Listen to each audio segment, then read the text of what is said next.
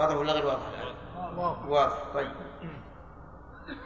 بالنسبة للضمان إن ضمن الأول لم يرجع على الثاني.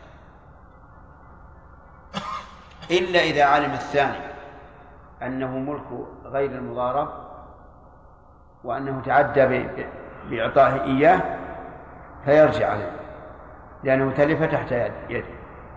وإن ضمن الثاني فإنه يرجع على الأول إذا كان لا يعلم وإن كان يعلم لم يرجع على أحد وقوله يرجع على الأول هذا على القول الراجح لأنه ذكر فيه وجهين والراجح أنه يرجع نعم. وإن ربح فالربح لرب المال لأنه نماء ماله ولا أجرة لواحد منهما لأن الأول لم يعمل والثاني عمل في مال غيره بغير إذنه فأشبه الغاصب وعنه له أجرة مثله لأنه عمل في المال بشبهة المضاربة فأشبه المضاربة الفاسدة. ويحتمل أنه إن اشترى والصواب في مثل هذا في جميع العقود الفاسدة الصواب أن أن العامل إن كان عالما فلا شيء له. وإن كان غير عالم فله مثل سهم فله سهم مثله. فله سهم مثله لا أجرة مثله والفرق ظاهر لأنه قد يكون سهم مثله أكثر من الأجرة وقد تكون الأجرة أكثر وقد لا يربح. فإذا قلنا عليه عليه على رب المال الأجرة مشكل وهو ما ربح. فالصواب أن المضاربة إذا كانت المضاربة فاسدة فإنه فإن له إيش؟ سهم فإن له سهم مثله. وإذا خسرت فلا شيء له. نعم. ويحتمل أنه إن اشترى في الذمة كان الربح له. فأما إن دفعه إلى غيره بإذن رب المال صح ويصير الثاني هو المضارب فإن شرط, فإن شرط الدافع لنفسه شيئا من الربح لم يستحق شيئا لأن الربح يستحق بمال أو عمل وليس له واحد منهما فإن قال له رب المال اعمل برأيك فعن أحمد رضي الله عنه جواز دفعه مضاربة كما ذكرنا في الشركة. والصحيح في هذه المسألة أنه إذا رأى المضارب مصلحة في المضاربة به فلا بأس. كما لو أعطاه شخصا مضاربة وهذا الشخص يريد أن يسافر إلى بلد آخر ويأتي بال ويأتي بالمال فهذا لا شك أنه من مصلحة الشركة. ولا ينبغي أن نقول في هذه الحال إنه ضامن لأنه إنما تصرف لمصلحة الشركة. إلا إذا قال له لا تعطيه أحدا غيره لا بمضاربة ولا غيرها فحينئذ لا يعطيه أحدا لأن القاعدة عندنا أن المضارب له أن يتصرف فيما فيه مصلحة المال بكل حال. فصل. إذا تعدى المضارب بفعل ما ليس له فهو ضامن لأنه تصرف بغير إذن المالك فيصير كالغاصب. والربح لرب المال ولا أجرة له. في نسخة فضمن كالغاصب. بدل فيصير فضمن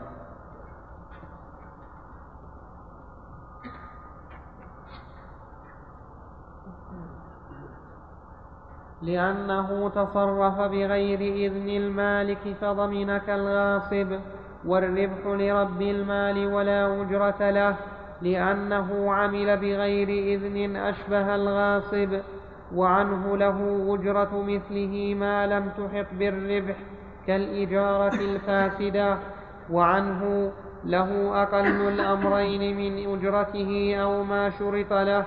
لأنه رضي بما جعل له فلا يستحق أكثر منه ولا يستحق أكثر من أجرة المثل لأنه لم يفعل ما جعل له الربح فيه.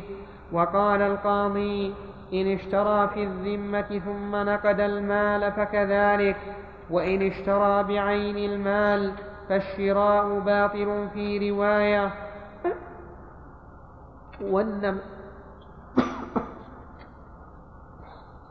فالشراء باطل في رواية والنماء للبائع وفي رواية يقف على إجازة المالك فإن لم يجزه فالبيع باطل أيضا وإن أجازه صح والنماء له وإن أخذ الربح كان إجازة منه للعقد لأنه دل على رضاه وفي أجرة المضارب ما ذكرناه.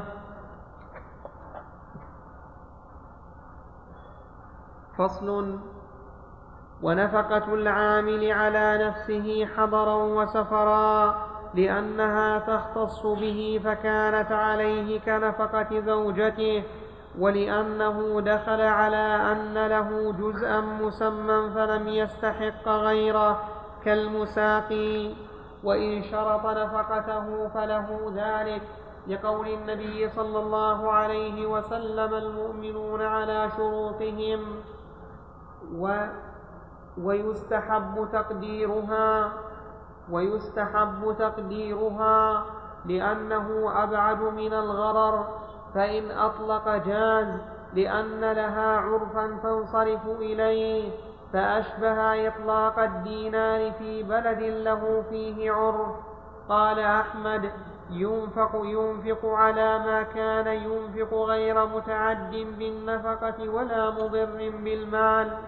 وله نفقته من المأكول خاصة إلا أن يكون سفرا طويلا يحتاج إلى تجديد كسوة فله أن يكتسي. فإن كان معه مال آخر فالنفقة على المالين بالحصص لأن فإن كان معه مال آخر فالنفقة على المالين بالحصص لأن النفقة للسفر والسفر لهما وإن مات لم يجب تكفينه لأنه لم يبق عاملا. وإن لقيه رب المال في السفر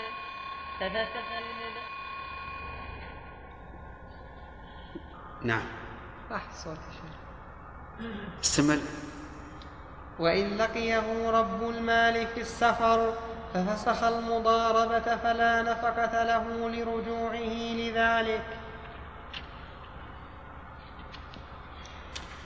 هذه المسألة الأخيرة فيها نظر. لأن علي لأن عليه ضرر. فهذا المضارب سافر وقد شرطت له النفقة وفي أثناء السفر فسخت. فكون نقول تسقط النفقة وهي مشروطة على على رب المال فيه نظر.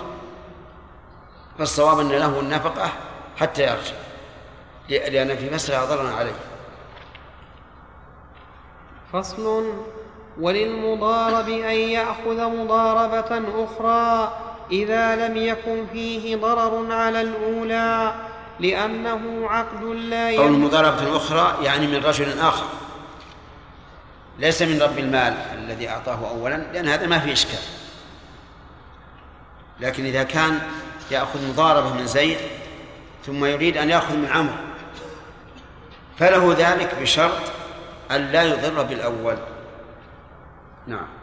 وللمضارب أن يأخذ مضاربة أخرى إذا لم يكن فيه ضرر على الأولى لأنه عقد لا يملك به منافعه كلها فلم يمنع. لا يملك من؟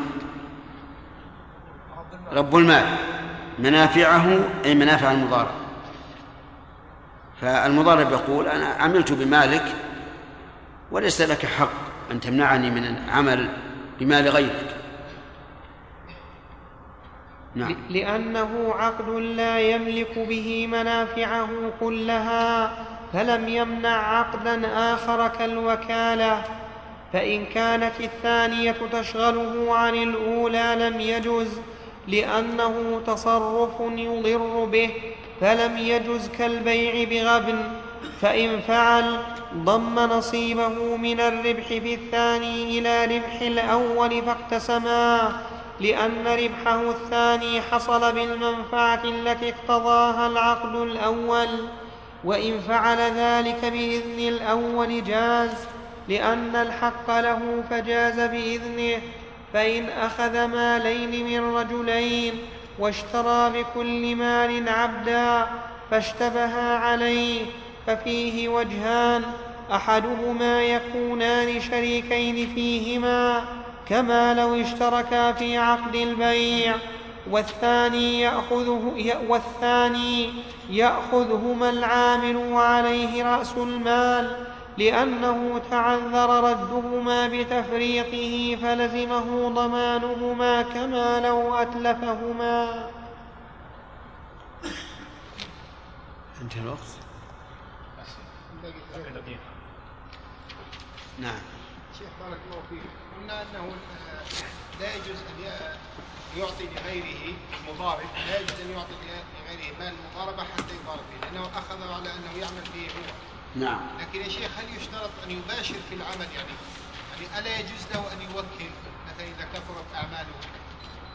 لا بينهم بينهما فرق. إذا كان التوكيل قد أذن له فيه وكل. وإلا فلا. العاده يا شيخ إذا كثرت اعمال نعم. إذا كثرت اعماله لابد أن يوكل إذا كانت العادة هكذا لا القول الراجح إنه إذا جرت العادة في ذلك فلا بأس. وذكرنا هذا. قلنا إذا رأى في مصلحة وأعطاه أحد المضاربه فلا حرج عليه. لا على المذهب. لا لا المذهب لا. بالشركة فصل وإذا دفع إليه ألفا ثم ثم دفع إليه ألفا آخر لم يجز له ضم أحدهما إلى الآخر لأنه أفرد كل واحد بعقد له حكم فلم يملك تغييره فإن أمره بضمهما قبل التصرف فيهما أو بعد أن نضى جاز وصارا مضاربة واحدة وإن كان بعد التصرف قبل أن ينضى لم يجز لأن حكم ما يتصرف فيه قد استقر فصار ربحه وخسرانه مختصا به فضم الآخر إليه يوجب جبر وضيعة أحدهما بربح الآخر فلم يجز. واضح هذا؟ نعم ولا لا؟ نعم. هذا أعطاه ألف ريال قال هذه مضاربة. ثم أعطاه آخر وقال هذا مضاربة فإن المضارب لا يجمعهما جميعا بل يتجه بالألف الأول على حدة والثاني على حدة. إلا إذا كان لم يتصرف في الأول يعني أنها ما زال دراهم فهذا لا بأس. أو إذا كان الأول قد نض يعني صفي وبيع وبقي دراهم. فلا بأس أيضا. أما إذا لم ينض فيقول المؤلف أن هذا لا يصح. والصحيح أنه يصح ولا مانع منه. لكن تقدر قيمة الموجود من الألف الأول. يعني إذا كان الألف الأول لم ينض ما زال مالا إما رزا أو سكرا أو شاهيا أو غير ذلك. فإنها تقدر قيمته عند ضم الثاني إليه. حتى يعرف مثلا أن قيمة هذا ألف ريال وتضاف إليها إيش؟ الألف الثانية. ويكون رأس المال ألفين. فإذا اتفق على ذلك فما المانع؟ فالصواب أنه جائز. والمؤلف رحمه الله لأنه لأن حكم ما تصرف فيه قد قد استقر فيقال الحق لهما. فإذا رضي بذلك فلا بأس. ونحن نرى أنه يجوز أن يكون رأس مال المضاربة عينا لا نقدا لكن تقدر قيمتها وقت العقد بنقد من أجل أن يرجع عليه عند النظر. نعم. فصل. وليس للمضارب ربح حتى حتى يستوفى رأس المال لأن الربح هو الفضل عن رأس المال. فلو ربح في سلعة وخسر في أخرى أو في سفرة وخسر في أخرى أنا عندي لأن الربح هو الفاضل. اللي عندنا هو الفاضل وهي أوضح. نسخة. جعلها نسخة.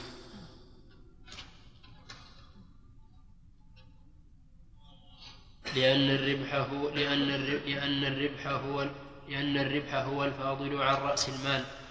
فلو ربح في سلعة وخسر في أخرى أو في سفرة وخسر في أخرى جبرت الوضيعة من الربح. وإن تلف بعض المال قبل التصرف فتلفه من رأس المال لأن لأنه تلف قبل التصرف أشبه التالف قبل القبض. وإن تلف بعد التصرف حسب من الربح لأنه دار لأنه دار في التجارة. فإن اشترى عبدين بمئة فتلف, فتلف أحدهما وباع الآخر بخمسين فأخذ منها رب المال خمس خمسة وعشرين بقي رأس المال خمسين لأن رب المال أخذ نصف المال الموجود فسقط نصف الخسران. ولو لم يتلف العبد وباعهما بمائة وعشرين فأخذ رب المال ستين ثم خسر العامل فيما معه عشرين فله من الربح خمسة لأن لأن سدس ما أخذه رب المال ربح للعامل نصف للعامل نصفه. وقد انفسخت المضاربة فيه فلم يجبر به خسران الباقي. وإن اقتسم العشرين وإن اقتسم العشرين الربح خاصة. ثم خسر عشرين فعلى العامل رد ما أخذه وبقي رأس المال تسعين. لأن العشر لأن العشرة الباقية مع رب المال تحسب من رأس المال. ومهما بقي العقد على رأس الم... ومهما بقي العقد على رأس المال وجب جبر خسرانه من ربحه. وإن اقتسم الربح قال أحمد القاعدة في هذا أنه لا يحسب الربح إلا بعد المناظرة والمحاسبة. وأما ما دامت الشركة باقية فإن الربح يكون فإن الخسارة تكون من الربح. ولو استوعبت الخسارة الربح وبعض رأس المال فاتت على الجميع. صار ليس للعامل ربح. ولا لرب المال ربح بل عليه خسارة في رأس ماله. فإذا ضربه بمئتين ثم ربح مئة صار الربح مئة. بالإضافة إلى رأس المال ثلاثمائة خسر المال. وصار بمئة وخمسين. فليس للعامل شيء. لماذا؟ لأن الربح لأن الخسارة تكون من الربح. وهل يلزم رب المال العامل بالخمسين؟ لا. حتى لو شرط رب المال على العامل أن الخسارة عليه فالشرط باطل ولا يصح. نعم. وإن اقتسم الربح قال أحمد إلا معطوف على ذلك وجب. وجب جبران الصالح نعم. ومهما بقي العقد على رأس المال وجب جبر خسرانه من ربحه وإن اقتسم الربح قال أحمد. كذا يا شيخ. انقسم الربح عاد على ما سبق. ثم ذكر الاستثناء قال أحمد إلا. وجب جبر خسرانه من ربحه وإن اقتسم الربح قال أحمد. إلا أي إلا أي إلا أن يقبض رأس إلا يقبض رأس المال إلا أن يقبض رأس المال صاحبه ثم يرده إليه أو يرده. ثم يرده إليه أو يحتسب حسابا كالقبض وهو أن يظهر المال ويجيء به فيحتسبانه عليه فإن شاء صاحبه قبضه ولا يكون ذلك إلا في النار دون المتاع لأن المتاع قد يتغير سعره. وأما قبل ذلك فالوضيعة تجبر من الربح ولذلك لو طلب أحدهما قسم لو طلب أحدهما قسمة الربح دون رأس المال لم يلزم, لم لم لم يلزم الآخر إجابته لأنه لا يأمن الخسران في الثاني. وإن اتفقا على وإن اتفقا على قسمه أو قسم بعضه أو على أن يأخذ كل واحد منهما كل يوم قدرا معلوما جاز لأن الحق لهما ولو تبين للمضارب ولو تبين للمضارب للمضارب ربح لم يجز مضارب. نعم. ولو تبين للمضارب. نعم. ولو تبين للمضارب ربح لم يجز له أخذ شيء منه إلا بإذن رب المال. نعم لأنه يحتمل أن يخسر. فإذا خسر وهو قد أخذ من الربح صار في هذا ظلم على رب المال.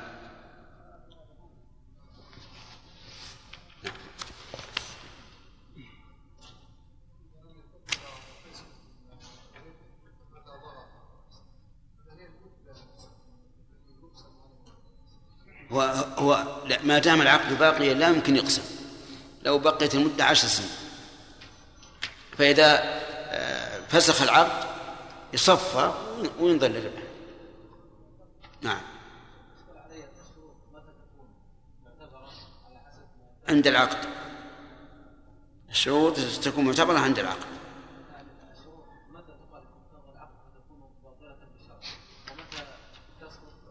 هذه تحتاج إلى إلى إلى درس كامل.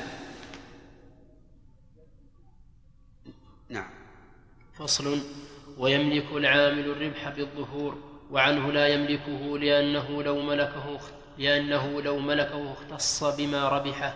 والأول المذهب لأنه يملك المطالبة عندنا اختص بربحه نسخة.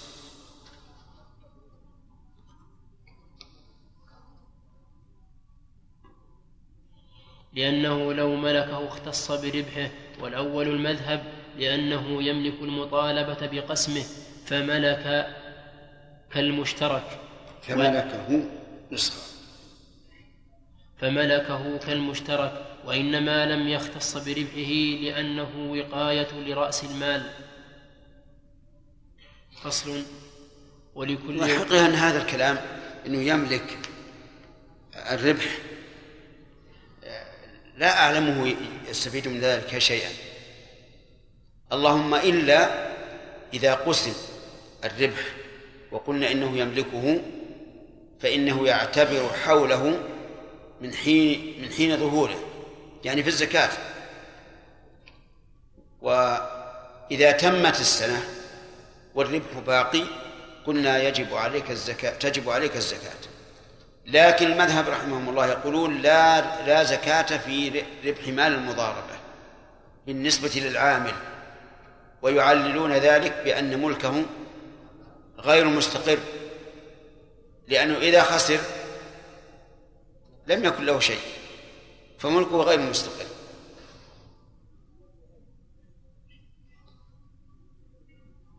فصل هنا. ولكل واحد منهما فسخ المضاربة لأنها عقد جائز. فإذا فسخ والمال عرض فاتفق على قسمه أو بيعه جاز. وإن طلب العامل البيع وأبى رب المال وفيه وفيه ربح أجبر عليه لأن حقه في الربح لا يظهر إلا بالبيع. وإن لم يكن فيه ربح لم يجبر. قوله أجبر عليه نقول إما أن يجبر عليه وإما أن يجبر على إعطاء العامل نصيبه من الربح. فإذا قال رب المال أنا أحب الآن هذه السلعة التي اشتريتها أحب أن تبقى على ملكي. ونصيبك من الربح تقدر القيمة وأعطيك إياه. فحينئذ نقول لا لا لا يجبر. لماذا؟ لأنه ليس على المضارب ضرر فاهمين هذا ولا لا؟ طيب. الآن لكل منهم لكل من المضارب والمضارب فسخ المضاربة لأنها عقد جائز.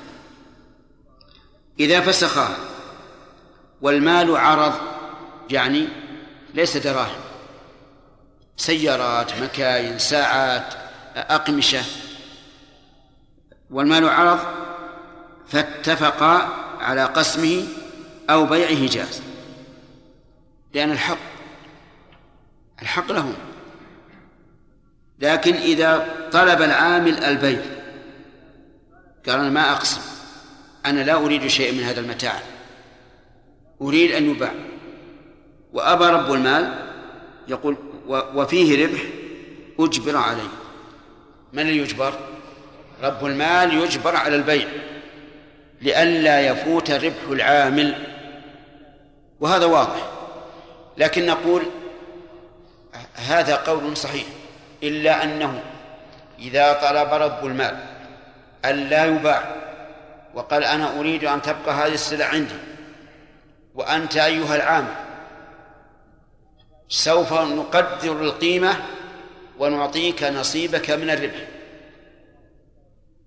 فإنه لا وجه لإجباره على البيع لأن العامل في هذه الحال لا يتضرر. فنحن نقول يجبر عليه أو يجبر على التقويم ويعطى العامل نصيبه من الربح. نعم. وإن لم يكن فيه ربح لم يجبر لأنه لا حق له فيه. وإن طلب رب المال البيع وأبى العامل أجبر فيه لكن كيف نعلم أنه أنه لا ربح فيه؟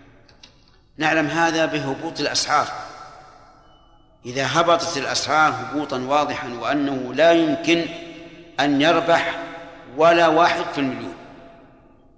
فحينئذ العامل ليس له حق. فلا يجبر المالك على البيع. نعم.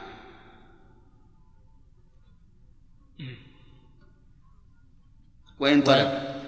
وإن وإن طلب رب المال البيع وأبى العامل أجبر في أحد الوجهين لأنه يستحق عليه رد المال كما أخذه والآخر لا يجبر لأنه متصرف لغيره بحكم عقد جائز فلم يلزمه التصرف كالوكيل. وإن كان والأول أصح بلا شك. إذا قال رب المال لا بد أن يباع أنا لا أريد هذا المتاع. لا أريد مثلا القماش لا أريد الطعام لا أريد آه، الأشياء التي هي محل التجارة. فإنه يجبر العامل على البيع لأن هذا مقتضى العقد. نعم. وإن كان دينا لزم العامل تقاضيه لأن المضاربة تقتضي رد المال على صفته. مع أن الدين أشد على العامل من من إيش؟ من بيع السلع فكيف نقول يلزمه أن يتقاضى الدين في ذمم الناس المماطلين المعسرين ولا يلزمه أن يبيع السلع مع أن بيعها سهل.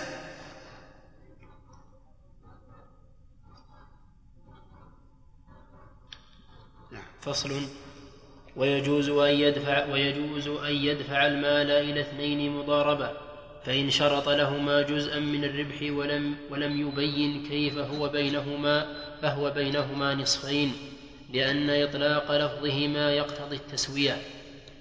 يعني إطلاق؟ لفظهما. لفظ لهما. نعم. إطلاق لفظ لهما. تصويب. تصويب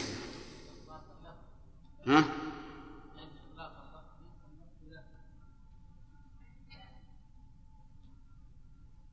هذه تجعل نسخة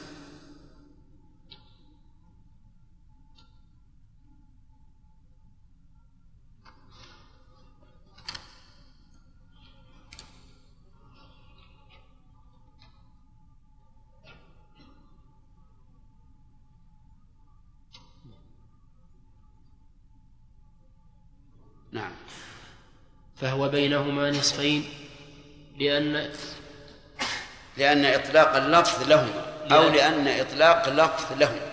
لأن إطلاق لأن إطلاق لفظ لأن إطلاق لفظ لهما.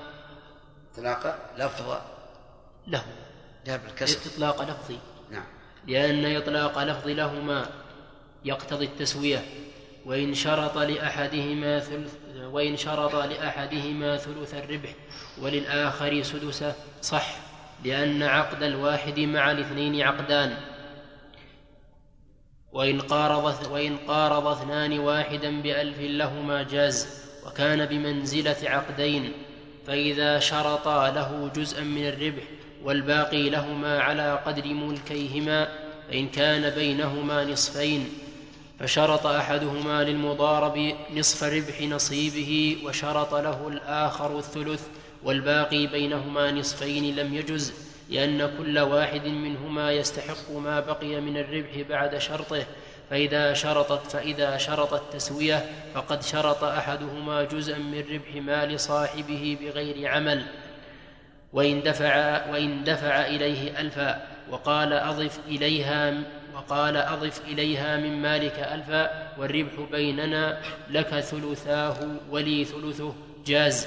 وكان شركة وقراضا وللعامل النصف بماله والسدس بعمله. وإن قال الربح بيننا نصفين نظرنا في لفظه فإن قال خذه مضاربة فإن, فإن قال خذه مضاربة فسد لأنه جعل ربح ماله كله له وذلك ينافي مقتضى المضاربة. وإن لم يقل مضاربة صح وكان إبضاعا. وإن قال ولي الثلثان فسد لأنه يشرط لأنه يشرط لنفسه جزءا من ربح مال صاحبه بغير عمل.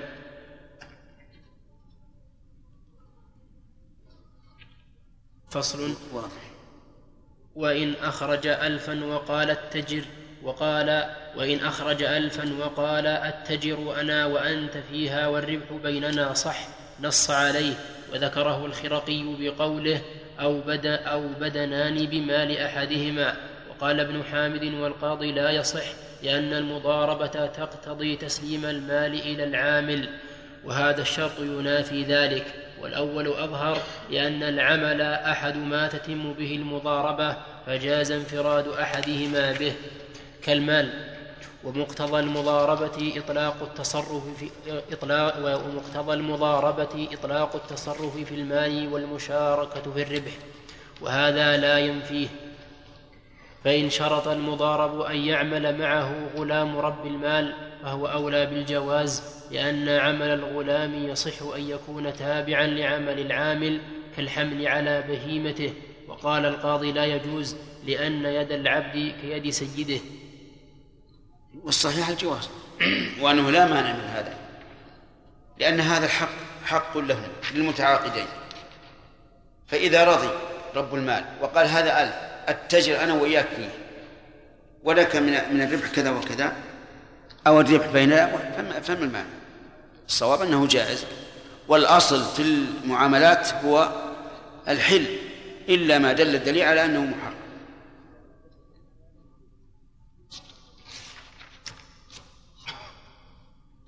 نعم نعم. نعم. نعم. لا يصح نعم. شيخ لو انه دخل معه لأن هذا تاجر معروف والناس فيه يشترون إي نعم. وقال هم يقولون ما يصح لأنه يأخذ ربحا لم يعمل فيه وليس ماله. ولكن ما ذكرت له وجهة نظر. إنه زاده في في الربح لأنه رجل مشهور معروف ويمكن يأخذ من من الناس أكثر مما أكثر مما يستفيد من ماله. هذه أقول كلام وجيه ما دام في مصلحة.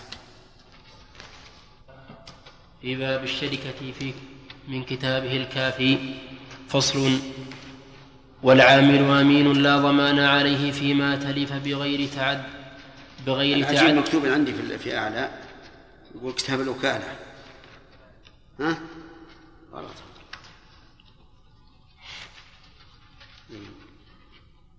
نعم. والعامل آمين لا ضمان عليه فيما تلف بغير تعد لأنه متصرف في المال بإذن المالك لا يختص بنفعه فأشبه الوكيل. والقول قوله فيما يدعيه قوله بغير تعد؟ ويزال ولا تفريط. والفرق بين التعدي والتفريط أن التفريط ترك ما يجب والتعدي فعل ما لا يجوز. فمثلا إذا أهمل المال وأتت الأمطار وأفسدته يعني لم يجعل له ظلا فهذا إيش؟ نعم هذا تفريط. وإذا استعمل المال فيما يختص به هو. فهذا تعدي. وقوله رحمه الله لا يختص بنفعه احترازا من العارية. لأن العارية حصلت بإذن ربها لكن الذي يختص بنفعها هو المستعير. والصواب أن العارية وغيرها سواء وأن كل ما أخذ بإذن مالكه أو إذن الشارع فإنه لا ضمان فيه بغير تعد ولا تفريط. نعم. والقول قوله فيما يدعيه من تلف أو يدعى عليه من جناية لذلك. وإن قال هذا اشتريته لنفسي أو للمضاربة أو اختلفا في نهي رب المال له عن شرائه فالقول قوله لأن الأصل عدم النهي وهو أعلم بنيته في الشراء. وإن اختلفا في رد المال فالقول قول المالك لأنه قبض المال لنفع نفسه فلم يقبل قوله في الرد كالمستعير. وإن اختلفا فيما شرط له من الربح ففيه روايتان. إحداهما القول قول المالك لأن الأصل عدم ما اختلفا فيه. والثانية إن ادعى العامل أجرة المثل أو قدرا يتغابن الناس به فالقول قوله لأن الظاهر صدقه وإن ادعى أكثر فالقول قول المالك لأن الظاهر صدقه فأشبه الزوجين إذا اختلفا في المهر. نعم. إذا اختلفا فيما شرط له من الربح. فقال المضارب الذي يعمل في المال إنك ذكرت أن الربح بيننا نصفين. فقال المالك بل الشرط أن لي ثلث أن لي ثلثيه ولك ثلث. فأيهما أيهما نقدم لنا في الواقع يتنازع هذا أصلا. الأصل الأول أن الربح حصل بفعل العامل بفعل العامل. فكان قوله أحق بالقبول. والثاني أن الربح تولد من من نفس المال فكان قول صاحبه أحق بالقبول ولذلك اختلف العلماء. هل يقبل قول المضارب أو قول المضارب؟ والأولى أن يقال في هذا إن ادعى المضارب ما يخرج عن العادة فإن القول قول رب المال. وإن ادعى ما يمكن عادة فالقول قوله. لأن هذا النماء لا شك أنه حصل بفعله. ولو بقي المال راكدا لم لم لم يتجر فيه أيحصل فيه ربح؟ لا يحصل. هذا الضابط هو أقرب ما يكون للعدل. فإذا قال المضارب إن إنك قد شرطت لي ثلثيه وقال بل شرطت ثلثه وسألنا قالوا لا مثل هذا الأمر لا يكون إلا بثلثين للعامل. فالقول قول العامل بلا شك. وإن قالوا إنه لا يكون إلا الثلث فالقول قول رب المال. وإن أشكل علينا الأمر فالقول قول العامل لأن هذا الربح إنما كان من عمله وكسبه. هذا العدل إن شاء الله.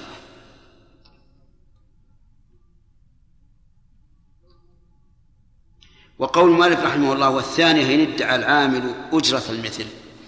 في هذا التعبير نظر.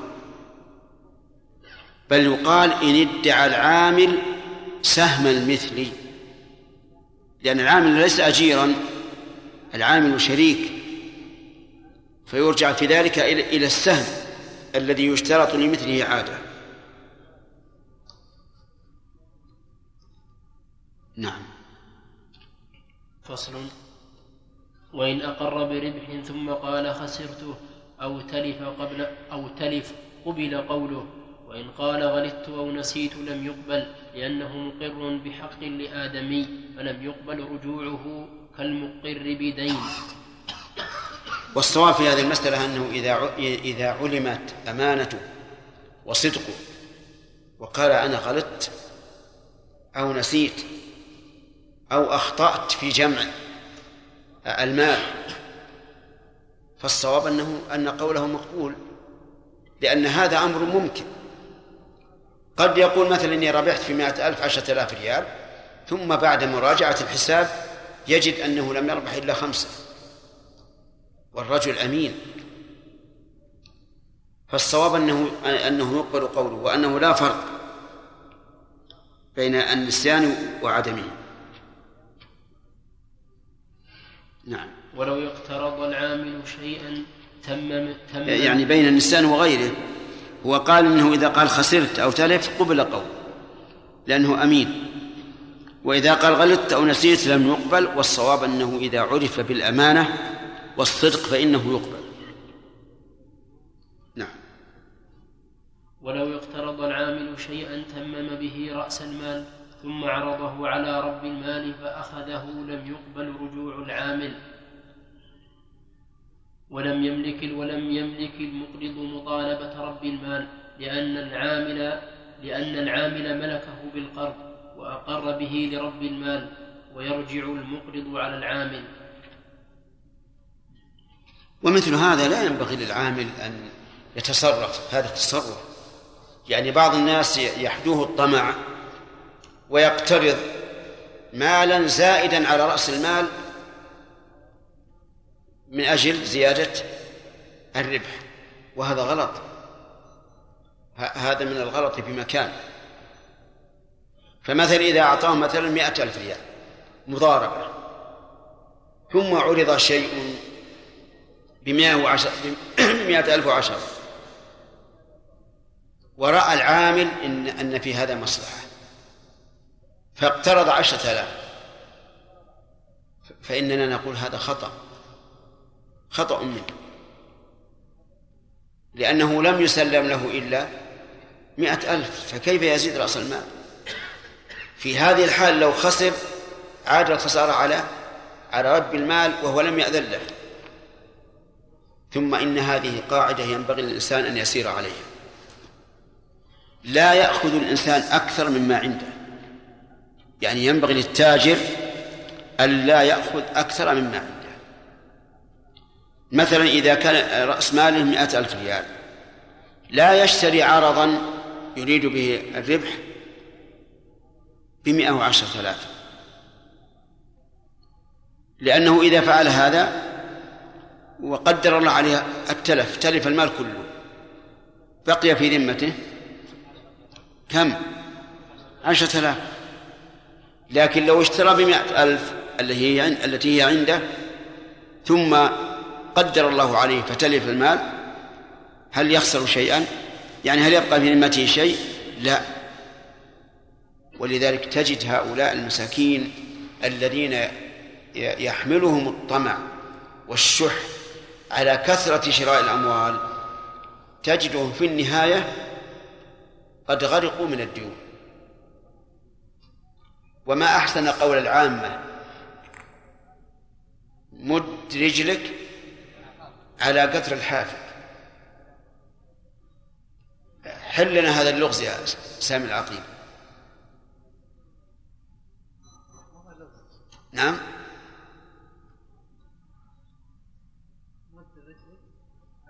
على قدر الحال. يعني لا لا تتجاوز التصرفات أكثر من لا غلط. ليس هذا معنى المثل. نعم. قل. ارفع يدك. اي نعم قل. لنا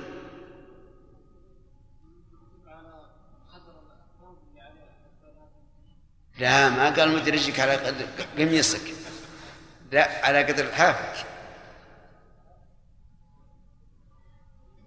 عجيب يعني كيف متى نعم سليم. نعم. أحسنت. طيب. كان قصيرة اقبض رجليك. تمام إيه. صحيح هذا؟ نعم.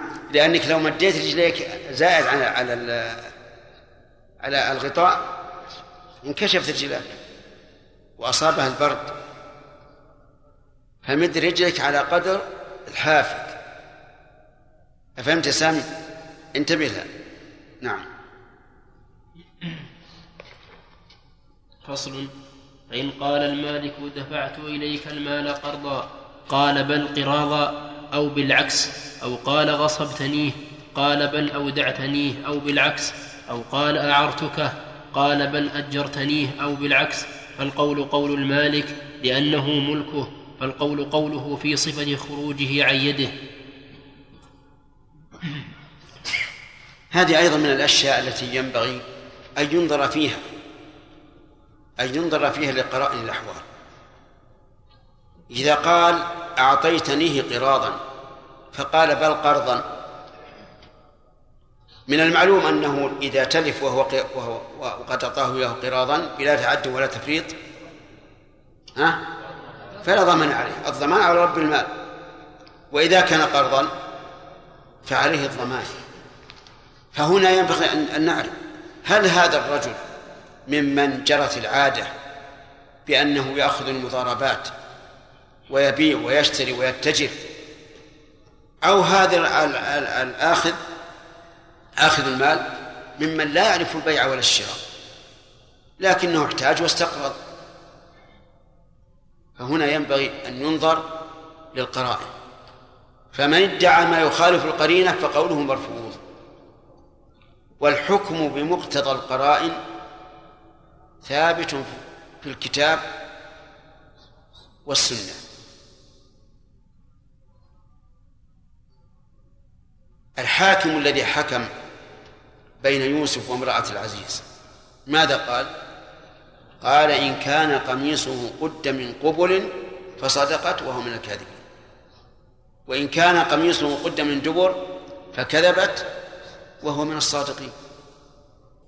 لأن القميص إذا كان من القبل معناه أن الرجل طلبه طلب المرأة فمزقت قميصه لتتخلص منه. وإذا كان من وراء فمعناه أن أن الرجل هرب ولحقته وأمسكت بثوبه حتى انقد. هذه قليل وكذلك أيضا قصة سليمان وداود في المرأتين. عجوز وشابة خرجتا ومعهما أولاده. أولادهما. فأكل الذئب ولد الكبير. فاختصمتا إلى داود عليه الصلاة والسلام فحكم به للكبيرة اجتهادا منه أن الصغيرة الشابة وفي مستقبل العمر ويأتيها أولاد في المستقبل. وهذه العجوز قد يكون هذا آخر ولد لها. ثم خرجتا إلى سليمان فمرتا به فأخبرتاه فقال لا أنا أحكم بينكم الآن. ودعا بالسكين وقال أشق الولد بينكما نصفين. أما الكبيرة فوافقت وأما الصغيرة فأبت. الكبيرة وافقت لأن ولدها قد أكله الذئب خل هذا يروح معه. ما هي نشدة والصغيرة منعها شفقة الأم أن يبقى ولدها ولو كان عند الكبيرة. فقالت الصغيرة هو لها يا نبي الله. فحكم به للصغيرة. بأي شيء؟ بالقرينة. بالقرينة. والسنة أيضا لها يعني وقائع من هذا النوع. أن النبي صلى الله عليه وسلم كان يحكم بالقرينة كما في قصة مال حيي بن أخطر حين سأل عنه عليه الصلاة والسلام لما فتح خيبر قال أين مال حويل قالوا أكلته الحروب. قال ما ما يمكن تأكله الحروب. المال كثير والعهد قريب. كيف تأكله الحروب؟ ثم دفع هذا القائل إلى الزبير بن عوام رضي الله عنه وقال له مسه بعذاب. فلما ذاق مس العذاب قال والله اصبر. أنا أرى حيي يطوف حول هذه الخربة. فحفروا فوجدوا المال في هذه الخربة. مدفونة. عمل بالقرآن عليه الصلاة والسلام. وهو كثرة المال مع قرب العهد. المهم أن مثل هذه الاختلافات لا ينبغي أبدا أن نهمل جانب القرينة. فتغلب القرينة على الأصل لأن القرينة بمنزلة البينة والشهود. نعم. وإن قال المضارب شرطت لي النفقة فأنكره فالقول قول رب المال. لأن الأصل عدمه وإن اتفقا على الشرط فقال المضارب إنما أنفقت من مالي فالقول قوله لأنه أمين فقبل قوله في الإنفاق كالوصي. اتفقا يعني على إيش؟ على أنه شرط له النفقة. فقوله اتفق على الشرط يعني شرط النفقة يعني شرط النفقة.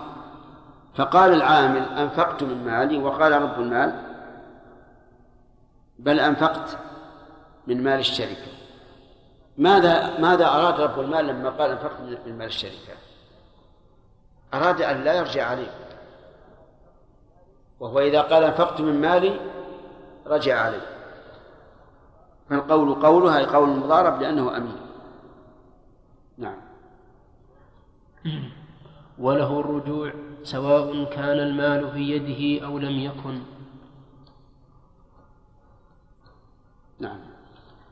الفصل بعده طويل.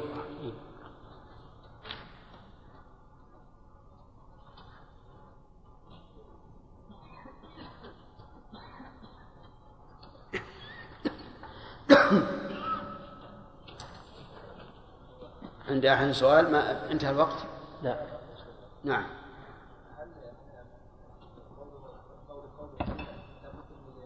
إي نعم. كل من قلنا القول قول في دعاوى في حقوق الآدميين فإنه لا بد من اليمين أما في حقوق الله فلا. يعني لو لو قيل للتاجر أخرج زكاتك فقال أخرجه فالقول قول بلا يمين. نعم يا سليم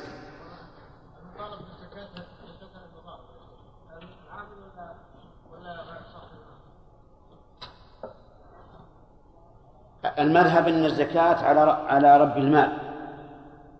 رأس المال ونصيبه من الربح. وأما آه، نصيب العامل فلا زكاة فيه. وعللوا ذلك بأنه عرضة للتلف لأنه إذا خسرت البضاعة لم يكن له ربح. فليس فيه استقرار ملك والصحيح أنه إذا تمت السنة فإنه يزكى المال كله بربح وكلنا على نصيب على الطرفين نعم. إيش؟ ها الإبضاء هي المضارع. يعني الإقراض قصدي الإقراض هي المضاربة أما الإبضاع فهو العمل بلا بلا بلا نصيب. نعم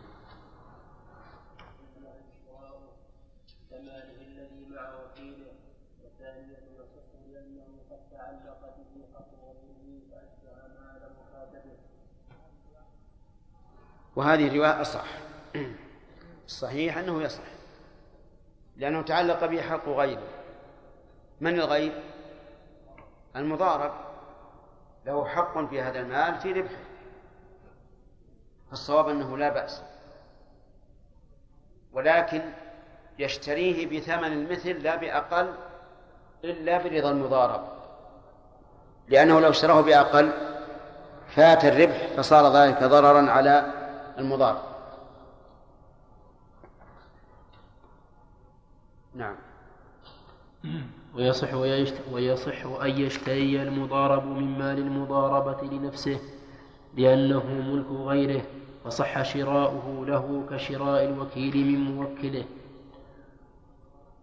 ولا يصح شراء سيد من عبده المأذون لأنه ماله ويحتمل أن يصح إذا ركبته الديون. وإن اشترى أحد الشريكين من مال الشركة بطل في نصيبه وفي الباقي وجهان بناء على تفريق الصفقة. ويحتمل أن يصح في الجميع بناء على شراء رب الم... بناء على بناء على شراء رب المال من مال المضاربة. وهذا الإحتمال هو الصحيح كأصله. أنه يجوز أن يشتري أحد الشريكين المال المشترك ولا مال. فيكون نصف الثمن له والنصف الثاني لشريكه. وإن استأجر أحد الشريكين من شريكه دارا ليحرز فيها مال الشركة أو غرائر صح نص عليه. وإن استأجره أو غلامه أو دابته لنقل المتاع ففيه روايتان إحداهما يجوز قياسا على الدار والثانية لا يجوز لأن الحيوان لا تجب له الأجرة لا تجب له الأجرة إلا بالعمل ولا يمكن إيفاؤه في المشترك لعدم تميز نصيب أحدهما من الآخر بخلاف الدار فإن الواجب موضع العين من الدار فيمكن تسليم المعقود عليه. والصواب الصحة في هذا. ولا مانع. وإن كانت الدابة والرقيق لا يمكن قسمته ولا تمييزه فيقال ما المانع أصلا. لأن أصل المنع في المعاملات الربا والظلم والغرر. هذا هو الأصل. الربا والظلم والغرر. وإلا فالأصل الحل في جميع المعاملات. فصل ولا يجوز قسمة الدين في الذمم لأنها لا تتكافأ والقسمة بغير تعديل بيع.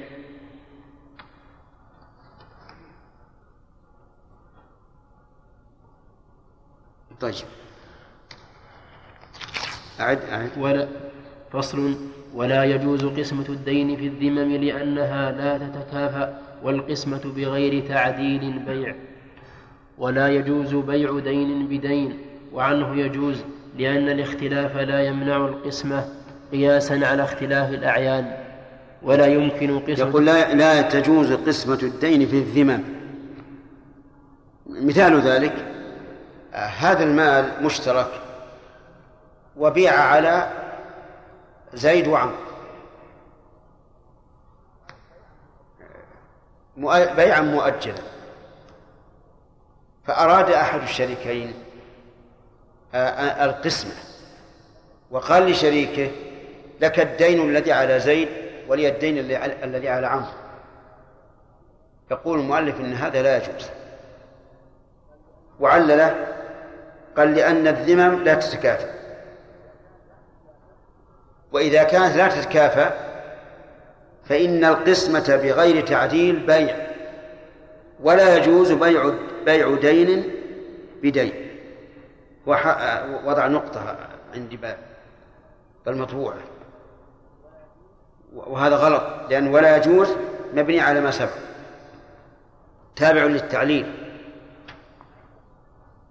وهذا هو المذهب أنه لا يجوز قسمة الدين في الذمم لأن فيه غرضا. لأني قد أقبل الدين الذي في ذمة زيد وأن تقبل الدين الذي في ذمة عمر ثم يعسر عمرو ويسر زيد. فيكون أحد الشريكين رابحا والثاني خاسرا. وهذا في الحقيقة هو المحذور. هذا هو المحذور الذي لو لو سلمنا منع قسم الدين في الذمم لكان هذه العلة. وهي ما فيها من المخاطرة. فقد يعتقد كل واحد من الشريكين أن صاحبه الذي تقبل دينه آه، سيوفي ثم تخلف الحال فيخسر. ولكن الراجح جواز قسمة الدين في الذمة.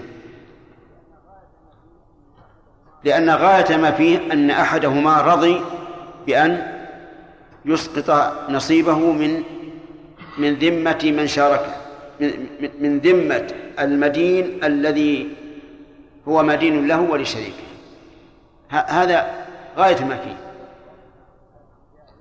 فالصواب أن أن ذلك جائز. لكن لا بد من رضا الطرفين. نعم.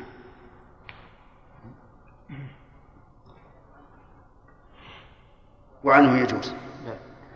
وعنه يجوز لأن الاختلاف لا يمنع القسمة قياسا على اختلاف الأعيان ولا يمكن قسمة الدين في ذمة واحد لأن معناها لأن لأن معناها إفراز الحق ولا يتصور في ذمة واحدة.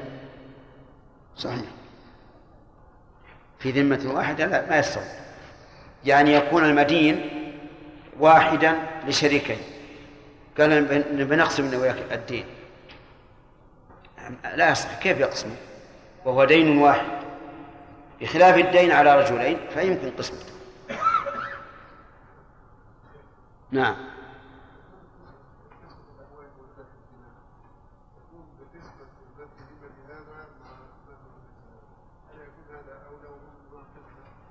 كيف يقول؟ يعني.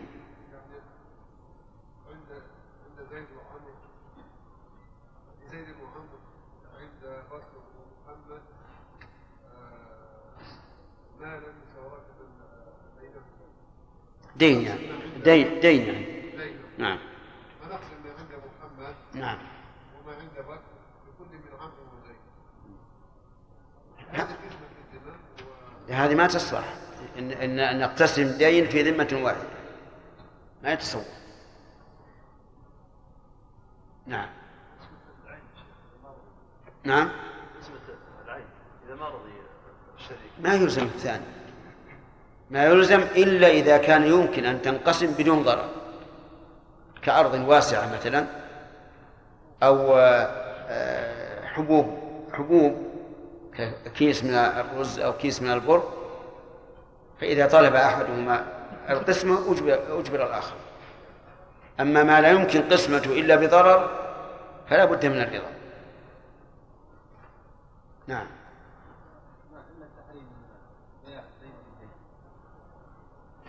عدم القدرة على الوفاء. على التسليم يعني. نعم. فصل إذا كان الاثنين دي دين في ذمة رجل بسبب واحد فقبض أحدهما منه شيئا فهو بينهما إذ لا يجوز أن يكون إذ لا يجوز أن يكون المقبوض نصيب من قبضه لما فيه من قسمة الدين في ذمة واحد ولشريك القابض مطالبته بنصيبه منه لذلك. عندي أنا وللشريك القابض وهي خطأ فمن كانت نسخته هكذا فليعدلها.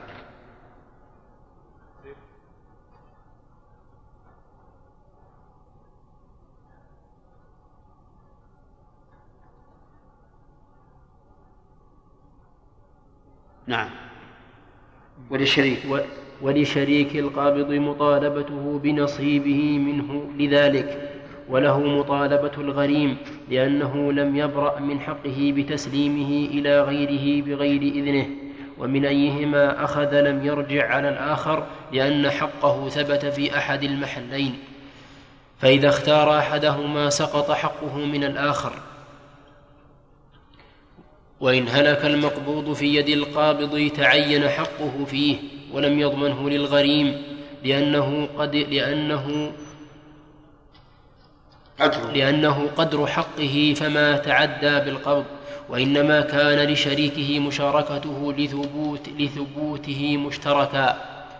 وإن أبرأ أحد وإن أبرأ أحدهما الغريم برئ من نصيبه ولم يرجع عليه الآخر بشيء لأنه كتلفه وإن أبرأه من نصف حقه ثم ثم قبضا شيئا اقتسماه أثلاثا. وإن أخر أحدهما حقه جاز لأنه يم لأنه يملك إسقاط كيف إذا إذا أبرأه من نصف حقه وقبض اقتسمه أثلاثا؟ واضح. هما هو بينهما نصفين. فأبرأ أحدهما من المدين من من من نصف نصيب. كم يبقى؟ يبقى ثلاثة أرباع. الربع ربع الباقي ثلث. أي نعم. أي نعم ربع الكل ثلث ثلث الباقي. ربع الكل ثلث الباقي. نعم. وإن أخر أحدهما حقه جاز. لأنه يملك إسقاطه فتأخيره أولى وإن اشترى نصيبه وإن اشترى وإن اشترى بنصيبه شيئا فهو كما لو اشترى بعين مال مشترك بينهما. وإن كان الحق ثابتا بسببين كعقدين أو إتلافين فلا شركة بينهما. ولكل واحد ولكل واحد استيفاء حقه مفردا فلا يشاركه الآخر فيه.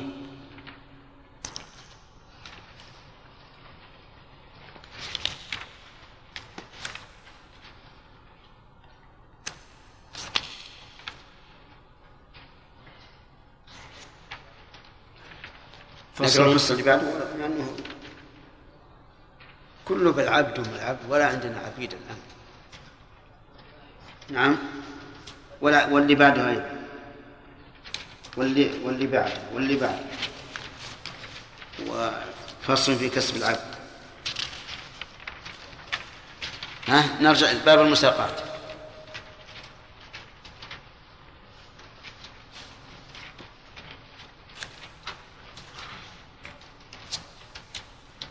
باب المساقاة. تجوز المساقاة على النخل وسائر الشجر بجوز كسب العبد والله فيه مسائل مهمة.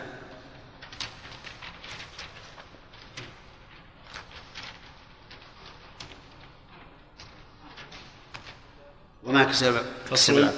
وما كسب العبد من المباح أو وهب له فقبله ملكه مولاه.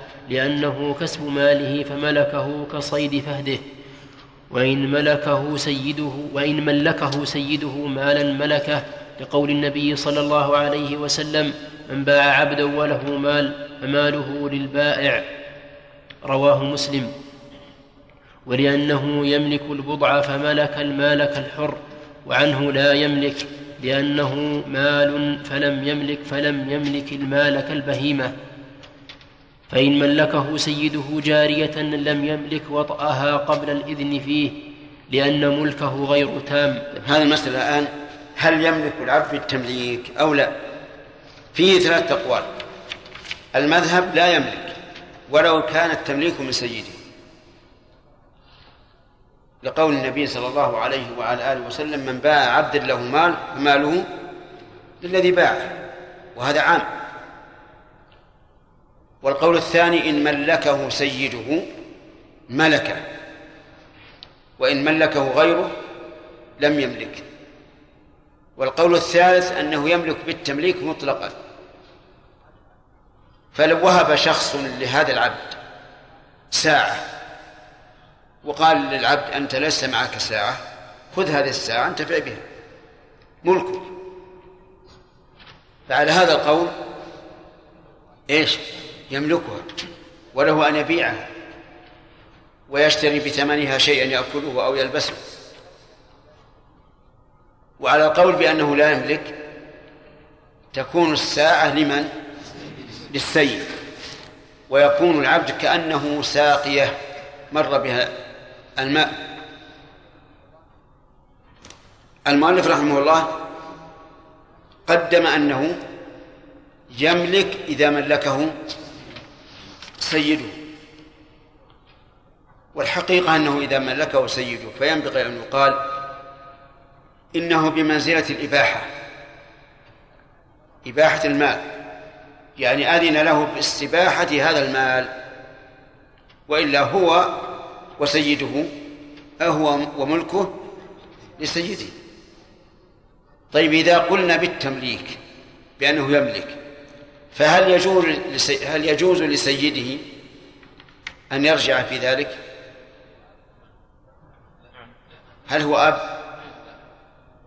نعم ليس أبا فلا يجوز لكن لو قال أنا أملكك أنت ومن معك ومالك ملك هذا يعني فلا فلا يملك المال منفردا لأنه وهبه وقبضه وملكه لكن لو أراد أن يقول أنت وما, وما معك ملكي.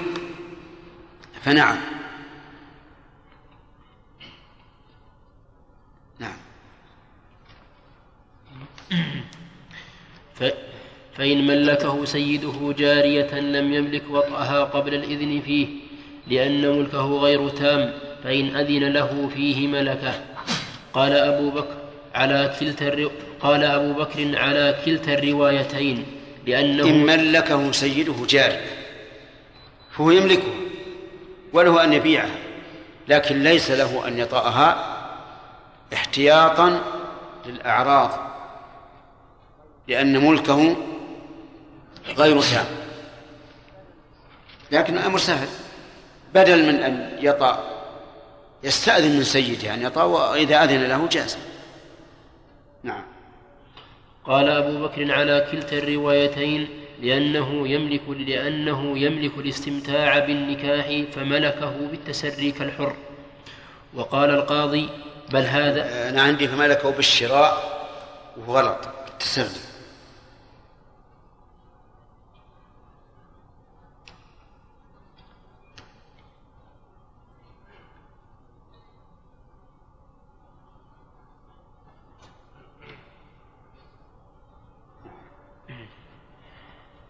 وقال القاضي بل هذا بناء على الرواية التي يملك المال ولا يملك ذلك على الأخرى لقول الله تعالى إلا على أزواجهم أو ما ملكت أيمانهم وإن لزمته كفارة فكفارته الصيام لا غير إن لم يأذن له سيده في التكفير بالمال وإن أذن له فيه بنى على الروايتين في ملكه فإن قلنا لا يملك لم يكفر بغير الصيام وإن قلنا يملك فله التكفير بالإطعام والكسوة وفي العتق وجهان أحدهما يملكه قياسا على الإطعام والكسوة والثاني لا يملكه لأنه يتضمن الولاء والعبد ليس من أهله.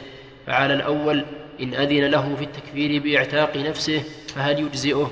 على على وجهين والله تعالى أعلم. هذا من الغرائب.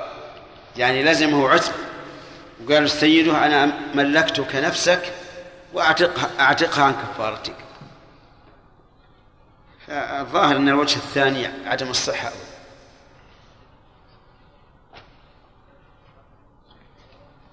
نعم باب المساقات.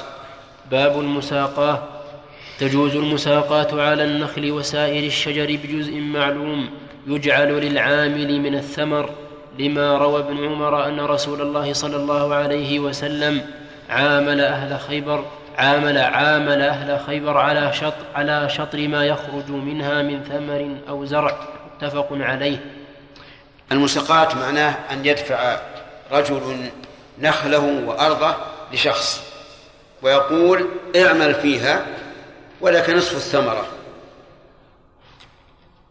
ويسمى عندنا إيش اسم؟ وش سمى هذا؟ أنا أنا عندي مثلا نخل وأعطيت وأعطيته عاملا يقوم عليه وله نصف الثمر وش سمى؟ فلاحة هذا سمى الفلاحة؟ نفس الفلاحة هي المساقات أن يكون عند إنسان آه، بستان ويعطيه شخصا يقوم عليه وله نصف الثمر وله أيضا إذا شاء أن يقول ولك نصف الزرع. فتكون هذه مزارعة ومساقات هذه جائزة. هذه جائزة. ودليلها ما ذكر المؤلف رحمه الله أن النبي صلى الله عليه وسلم عامل أهل خيبر على شطر ما يخرج منها من ثمر أو زرع وأهل خيبر في ذلك الوقت كانوا يهودا. حين فتح النبي صلى الله عليه وسلم. فقالوا له يا محمد نحن أهل زرع ونعرف في الحرث وغير ذلك وأنتم أهل عمل وجهاد دعونا في أرضنا ولكم نصف ما يخرج منها من ثمر أو زرع. ففعل النبي صلى الله عليه وعلى آله وسلم ذلك وقال نقركم في هذا على ما شئت. وبقوا. وكان النبي صلى الله عليه وسلم يخرج إليهم من يخلص عليهم الثمر. وأرسل مرة عبد الله بن رواحة رضي الله عنه. يخلص الثمر علشان يعرف حق النبي صلى الله عليه وسلم من حقهم. فجمعهم عبد الله بن رواحة وقال جئتكم من أحب الناس إلي. وإنكم لأبغض إلي من عدتكم من القردة والخنازير. يقول لهم صراحة. وليس حبي إياه وبغضي إياكم بمانع من أن أعدل فيكم فقالوا بهذا قامت السماوات والأرض. فعدل فيهم وقسم. بسم الله الرحمن الرحيم. الحمد لله رب العالمين. صلى الله وسلم على عبده ورسوله نبينا محمد وعلى آله وصحبه أجمعين. قال ابن قدامة رحمه الله تعالى في كتابه الكافي باب المساقات. تجوز المساقات على النخل وسائر الشجر بجزء معلوم يجعل للعامل من الثمر لما روى ابن عمر أن رسول الله صلى الله عليه وسلم عامل قوله رحمه الله بجزء معلوم ينبغي أن يضاف إليها قيد آخر وهو مشاع. لابد أن يكون الجزء مشاعا كالنصف والربع والثلث والثمن وما أشبه ذلك. أما إذا كان معلوما بالكيل والوزن فهذا لا يجوز. مثل أن يقول ساقيتك على هذا النخل ولك منه مئة صاع والباقي لي أو لي منه مئة صاع والباقي لك فهذا لا يجوز. لأنه قد لا يثمر إلا هذا المئة الصاع فيبقى الآخر محروما. فيحتاج أن نزيد بجزء معلوم. إيش؟ مشاع. نعم. لما روى ابن عمر أن رسول الله صلى الله عليه وسلم عامل أهل خيبر على شطر ما يخرج منها من ثمر أو زرع متفق عليه ولأنه مال ينمو على شطر أي نصف. وأهل خيبر هم اليهود. لأن النبي صلى الله عليه وسلم لما فتح خيبر طلب اليهود من أن نقرهم على ما هم عليه وقالوا أنتم يعني أيها المسلمون مشغولون بالجهاد وغير الجهاد فنحن نكفيكم العمل. نعم. ولأنه ما ولأنه مال ينمي بالعمل عليه. فجازت المعاملة عليه ببعض نمائه كالأثمان. ولا تجوز على ما لا يثمر هذا يشبه يشبه المضاربة تماما. يشبه المضاربة تماما. لأن أصحاب البساتين منهم رأس المال الشجر. والمضاربة كذلك. فيها رأس مال وفيها عمل. أي نعم.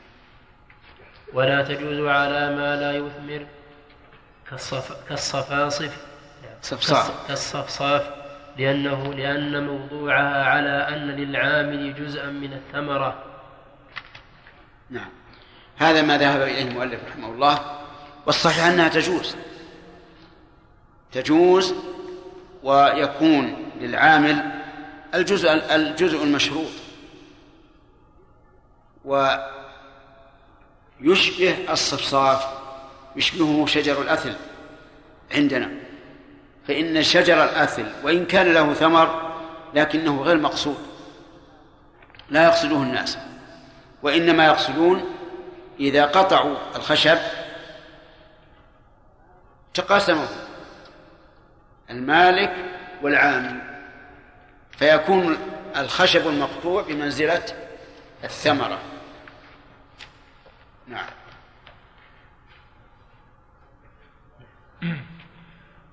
لأن موضوعها على أن للعامل جزءا من الثمرة وفي المساقات بعد ظهور الثمرة روايتان حكاهما أبو الخطاب إحداهما الجواز إذا بقي من العمل ما تزيد به الثمرة لأنها جازت في الم... لأنها جازت في المعدومة مع كثرة الغرر فمع قلته أولى والثانية المنع لإفضائها إلى أن يستحق جزءا من النماء الموجود قبل العمل فلم يصح كالمضاربة بعد الربح. والصواب أنها تصح بعد ظهور الثمر حتى وإن لم يبق جزء ينمو به الثمر. لأنه سوف يحتاج إلى إلى ماء إلى أن يجد حتى وإن انتهى نموه فإنه يحتاج إلى الماء إلى أن يجد ولا مانع. لا ليس فيه غرر ولا ظلم ولا ربا. نعم. وإن ساقاه على شجر يغرسه على شجر يغرسه ويعمل ويعمل عليه حتى يحمل فيكون له جزء من الثمرة جاز نص عليه لأن الثمرة تحصل بالعمل عليها كما تحصل على النخل المغروس. ولا تصح إلا على شجر معين معلوم برؤية أو صفة لأنها معاوضة يختلف الغرض فيها باختلاف الأعيان فأشبهت المضاربة. ولو قال ساقيتك على أحد هذين الحائطين لم يصح. فصل. وظاهر كلام أحمد رضي الله عنه. قوله معلوم برؤية. هذا واضح. إذا طلب من العامل أن ينظر إلى النخل ويراها بعينه فهذا واضح. وقوله أو صفة فيه ترد فيها تردد لأن الصفة في هذا قد لا تكون على وجه محدود معين. ماذا يقول له مثلا؟ هل يقول النخل طويلة قصيرة؟ بعض النخل طويل بعض قصير. بعض النخل نشيط وبعض النخل ضعيف.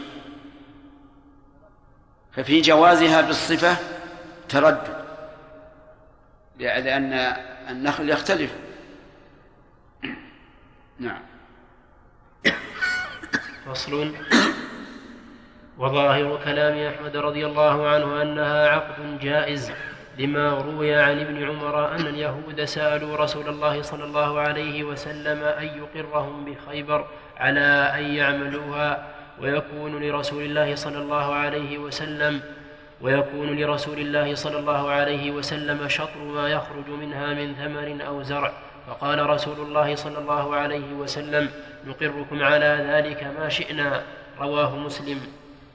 فلو كانت لازمة لقدر, مد لقدر مدتها ولم يجعل إخراجهم إليه إذا شاء ولأنه عقد على مال بجزء من نمائه فكان جائزا كالمضاربة. فلذلك لا يفتقر إلى ضرب مدة وإن وقتها جاز كالمضاربة. وتنفسخ ب وتنفسخ بموت كل لننظر إلى هذا الحديث.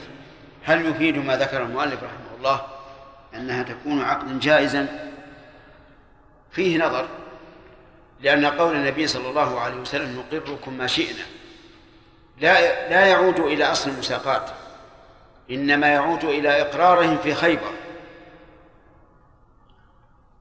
ولذلك لما نقضوا العهد طردهم عمر رضي الله عنه. فيكون هذا الإقرار ليس على المساقات بل على البقر. أما هي فهي عقد لا لازم لا شك. لو قلنا إنها عقد جائز حصل في هذا ضرر. لكان الفلاح إذا عمل ورأى أن أن الثمر آه، مثلا أصيب بجائحة أو أنه لا لا يساوي العمل عليه فسخ وكذلك لو رأى رب رب الأرض ورب الشجر أن الشيء أن السهم الذي شرط العامل كثير. لفسخ فيحصل في هذا اضطراب. عمل الناس اليوم على أنها لازمة على أنها عقد لازم ولهذا يحددون المدة. يقول ساقيتك على هذا النخل خمس سنوات عشر سنوات. هنا وهذا هو الصحيح. الصحيح أنه عقد لازم وأنه لا بد من تحديد المدة. نعم. وإن وقتاها جاز كالمضاربة وتنفسخ بموت كل واحد. قول جاز كالمضاربة وعلى القول الراجح إذا وقتاها. نعم يجب توقيته. القول الراجح يجب توقيته. نعم. وتنفسخ بموت كل واحد منهما وجنونه وفسخه لها فإن انفسخت بعد ظهور الثمر هذا مبني على أنها عقد جائز. أما إذا كان إذا قلنا أنها عقد لازم انتقل الحق إلى الورثة.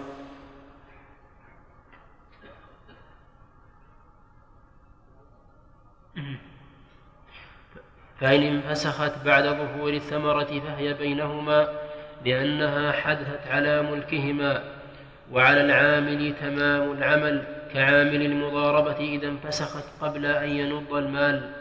وإن انفسخت قبل ظهورها بفسخ العامل فلا شيء له لأنه رضي بإسقاط حقه. وإن انفسخت بغير ذلك فللعامل أجرة مثله لأن لأنه منع إتمام عمله الذي يستحق به العوض. لأنه منع إتمام عمله الذي يستحق به العوض فصار كعامل الجعالة. هذا ما ذكره المؤلف رحمه الله أنه يستحق أجرة المثل والصواب أنه يستحق قسطه من سهم المثل أو قسطه من السهم الذي جعل له وهذا أقرب هذا أقرب. ويتبين الفرق فيما لو كان إذا قدر له أجرة المثل استوعب مالا كثيرا. أكثر من سهمه الذي كان له في الأول. وإن كانت الأجرة رخيصة نقص حقه كثيرا. فإذا قلنا له قسطه من السهم الذي جعل له كان هذا أقرب إلى العدل. فيقال مثلا هو أعطي نصف الثمرة إذا أكمل العمل. الآن قطع نصف الشوك. كم يعطى؟ ربع الثمرة يعني نصف نصيب. ويرجع في هذا إلى أهل الخبرة.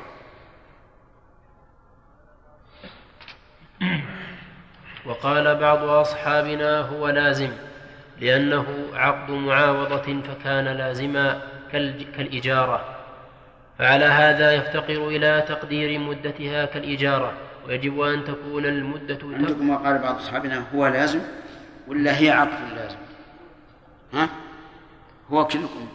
هو يعني قصده هو أي عقد المساقط. نعم.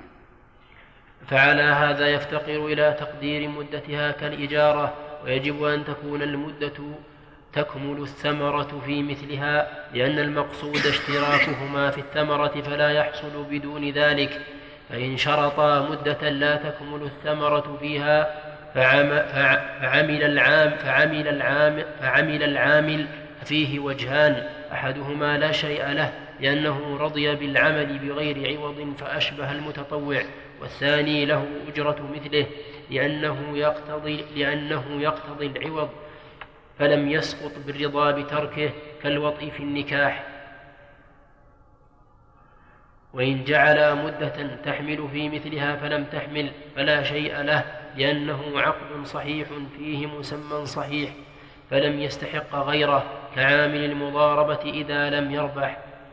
وإن جعل مدة قد تكمل فيها وقد لا تكمل ففيه وجهان أحدهما يصح لأنها مدة يرجى وجود الثمرة فيها فصح العقد عليها كالتي قبلها والثاني لا يصح لأنه عقد على معدوم وليس الغالب وجوده فلم يصح كالسلم في مثله. فعلى هذا إن عمل استحق الأجرة لأنه لم يرضى بالعمل بغير عوض ولم يسلم له فرجع إلى بدله كالإجارة الفاسدة.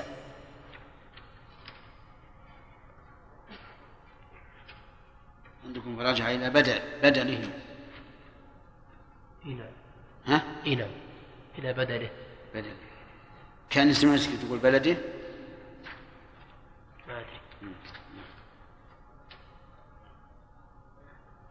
فصل. ويصح عقد المساقات والإجارة على مدة يغلب على الظن بقاء العين فيها وإن طالت لأنه عقد يجوز عاما فجاز أكثر منه. عام عاما. نعم لأنه عقد يجوز عاما فجاز فجاز أكثر منه كالكتابة. فإذا عقدها على أكثر من عام لم يجب ذكر على فإذا عقدها على أكثر من عام أكثر. على أكثر من عام لم يجب ذكر قسط كل سنة كما لو اشترى أعيانا بثمن واحد.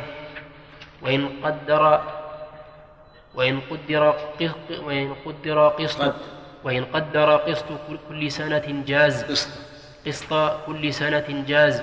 وإن اختلفت نحو أن يقول ساقيتك ثلاثة أعوام على أن لك نصف ثمرة العام الأول وثلث الثانية وربع الثالثة. فإن انقضت المدة قبل طلوع ثمرة العام الآخر فلا شيء للعامل منها لأنها حدثت بعد مدته وإن ظهرت في مدة بعد مدته عندنا بعد موته. وغلط. بعد مدته.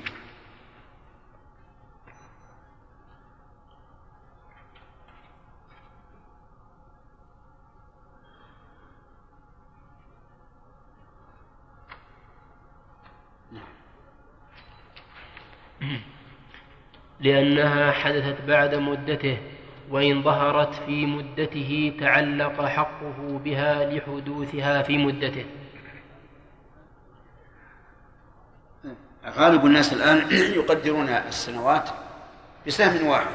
مثل يقول ساقيتك على هذا هذه البستان أو هذا البستان ثلاث سنوات بالثلث بالربع. الغالب أنهم لا يفرقون. لكن قد تدعو الحاجة إلى التفريق.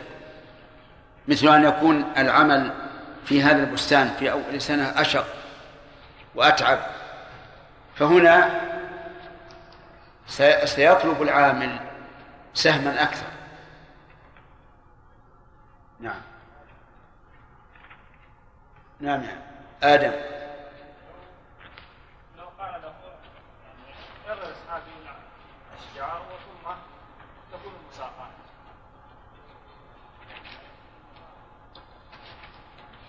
هذه يسمونها مغارسة. إذا كان على ثمن لم يغرس تسمى مغارسة ويكون السهم في أصل الشجر. ها؟ في هنا في أصل الشجر. نعم.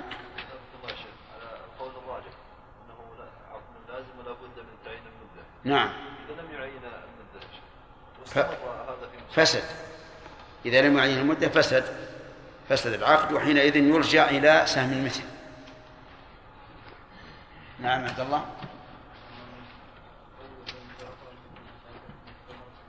نعم. نعم. في استحقاق المهر يعني. إيه الرجل إذا تزوج امرأة وجامعها استحق المهر كامل ها؟ الوقت؟ ثلاثة. إيه لا نخليها ما بقي إلا دقيقتين فقط. نعم. نعم. رد الباب قبل انتهاء المدة أن العامل قسطه من من الأجرة؟ لا أجرة المثل على كلام المؤلف أجرة المثل. نعم. لكن شيخ كيف يعطيه جزء من الثمرة وهو لم يعمل فيما يخرجه؟ لا ما نعطيه ما نعطيها الجزء المشروط. نعطيها النسبة. يعني مثلا إذا أخذها بالنصف وفي الأثناء فسخ رب الشجر فسخ. ولازم عمله هذا. يعطى بالنسبة لأنك أنت وهو راض بالعوض. نعم. ويعني الجزء الأخير من المدة ولم يكن في صلاح الثمر مثل التلقيح ومثل الجلب مثلا الخراب إيه. طيب؟ لا ما يصح. لأن ما هي إيجار هو ما التزم بأنها إيجار التزم بأنها مساقات وله سهم. فإذا قدرنا أنه مضى من من المدة نصفها وأن التعب في النصف الباقي كالتعب في النصف الأول استحق النصف. نصف السهم.